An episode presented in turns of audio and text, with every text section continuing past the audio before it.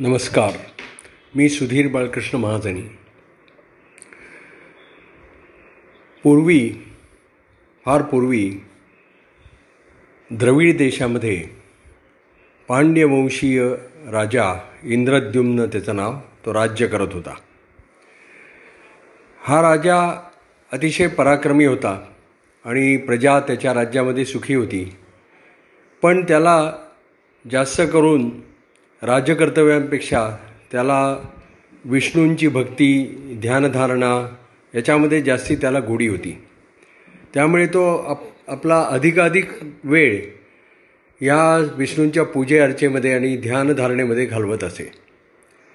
एकदा तर असं झालं की त्याची ही ध्यान लालसा किंवा ही विष्णूच्या भक्तीमध्ये राहण्याची इच्छा इतकी वाढली की त्यांनी राजत्याग केला आणि तो मलय पर्वतामध्ये राहू लागला आणि एका तपस्वीचं जीवन जगू लागला.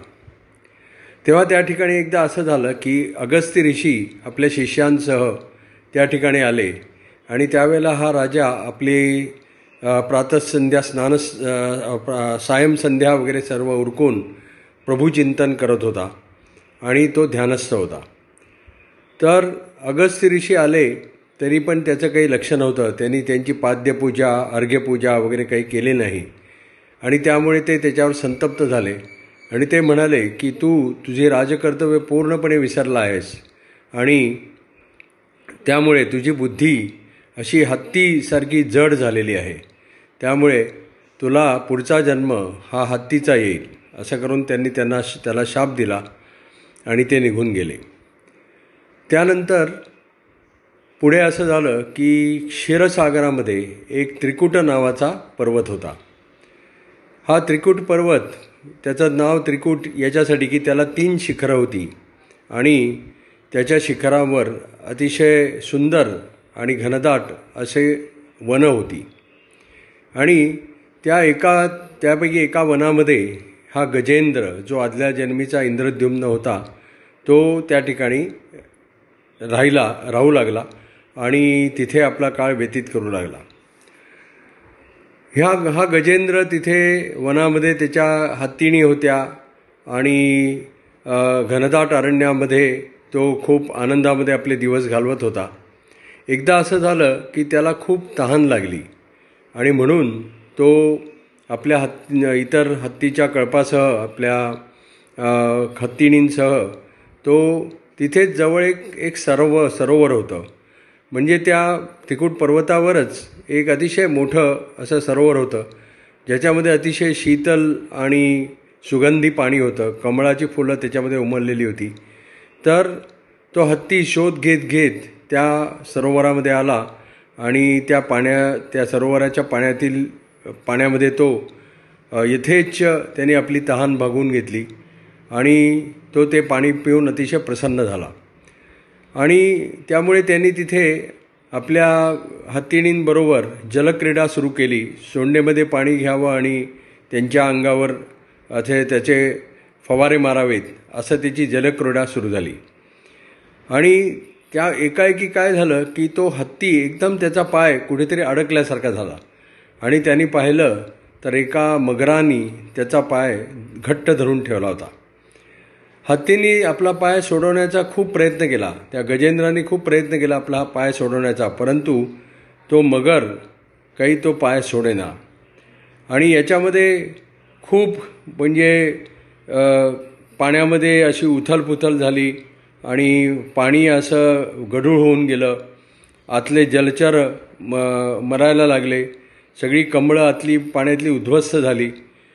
पण काही केल्या तो मगर काही या गजेंद्राचा पाय सोडेना.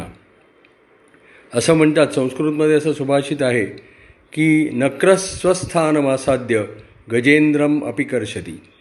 म्हणजे मगर जो असतो तो स्वतःच्या ठिकाणी असला म्हणजे पाण्यामध्ये असला की त्याच्यामध्ये इतकी शक्ती असते की तो एका मोठ्या एखाद्या मोठ्या हत्तीलासुद्धा तो धरून ठेवू शकतो. त्याला त्याला तो सोडत नाही. तर अशा प्रकारचं सामर्थ्य त्या मगराला पाण्यामध्ये प्राप्त होतं. त्यामुळे हा गजेंद्र त्या मगराच्या मुखामध्ये अडकून गेला. त्याला काय करावं समजेना अनेक वर्ष हा प्रकार चालला होता. तो मकर काही पाय सोड सोडत नव्हता. आणि याच्यामध्ये एकदम त्या गजेंद्राला आपल्या पूर्वजन्माची आठवण झाली. आणि त्याला एकदम स्मरण झालं की विष्णू विष्णूंची आपण भक्ती करत होतो आणि विष्णूच आपल्याला याच्यातनं सोडवू शकतील. म्हणून त्यांनी विष्णूंची स्तुती करायला सुरुवात केली की हे कमलनयन हे चक्रधारी विष्णू हे गरुडध्वज विष्णू तू मला सोडव तू याच्यातून माझी सुटका कर मला आता तुझ्याखेरीज कोणी त्राता नाही. असे करून असं करून तो विष्णूची प्रार्थना करू लागला आणि विष्णूची त्यांनी आर्त आळवणी सुरू केली. ते म्हणजेच गजेंद्र मोक्षस्तोत्र. तर विष्णूंना याचं स्मरण झालं की आपला भक्त संकटात आहे आणि विष्णू गरुडावर आरूढ होऊन शंखचक्र आपल्या हात हातामध्ये घेऊन ते त्वरित हा गजेंद्र जिथे होता तिथे आले आणि त्यांनी पाहिलं की या मकरांनी त्याचा पाय घट्ट धरून ठेवला आहे तेव्हा विष्णूंनी आपलं तीक्ष्ण सुदर्शन चक्र त्या मकरावर सोडलं आणि त्याचं मुख त्याच्या बाकीच्या शरीरापासून वेगळं केलं. आणि गजेंद्राची त्या म मकरापासून मुक्ती केली. आता हा मकर तो तरी कोण होता? पूर्वी हुहू नावाचा एक गंधर्व होता गंधर्व राज होता. तर हा हुहू गंधर्व एकदा एका सरोवरामध्ये स्नान करत होता आणि त्याच वेळेला तिथे देवल ऋषी ते सूर्याला अर्घ्य देत होते. त्यांची सूर्योपासना त्या सरोवरामध्ये चालली होती. आणि त्यावेळेला हा हुहू गंधर्वही तिथे स्नान करत होता. तर त्या ऋषींना पाहिल्यानंतर त्याला एकदम त्यांची चेष्टा करण्याची त्याला इच्छा झाली आणि त्यांनी त्यांचा पाय धरून ठेवला. आणि ज्यावेळेला देवल ऋषींच्या हे लक्षात आलं की यांनी असं केलं आहे त्यावेळेला त्यांनी त्याला शाप दिला की तू माझा पाय पाण्यामध्ये पकडलास तर तुला मकराचाच जन्म पुढे येईल. आणि त्यामुळे तो मकर म्हणजे आदल्या जन्मीचा हा हुहू रा गंधर्वराज होता. तर ज्यावेळेला विष्णूंनी सुदर्शन चक्राने त्याचा वध केला त्यावेळेला त्याला पुन्हा गंधर्व रूप प्राप्त झालं आणि तो आपल्या दिव्य लोकामध्ये निघून गेला. आणि इकडे हा गजेंद्र याला श्री विष्णूंनी नंतर स्पर्श केला आणि विष्णूंनी त्याला त्याचं दिव्य रूप प्राप्त करून दिलं आणि पुढे तो विष्णू लोकामध्ये श्री विष्णूंच्या जवळ राहिला आणि पुढे त्याला मोक्ष मिळाला. अशी ही गजेंद्र मोक्षाची कथा आहे. धन्यवाद. नमस्कार.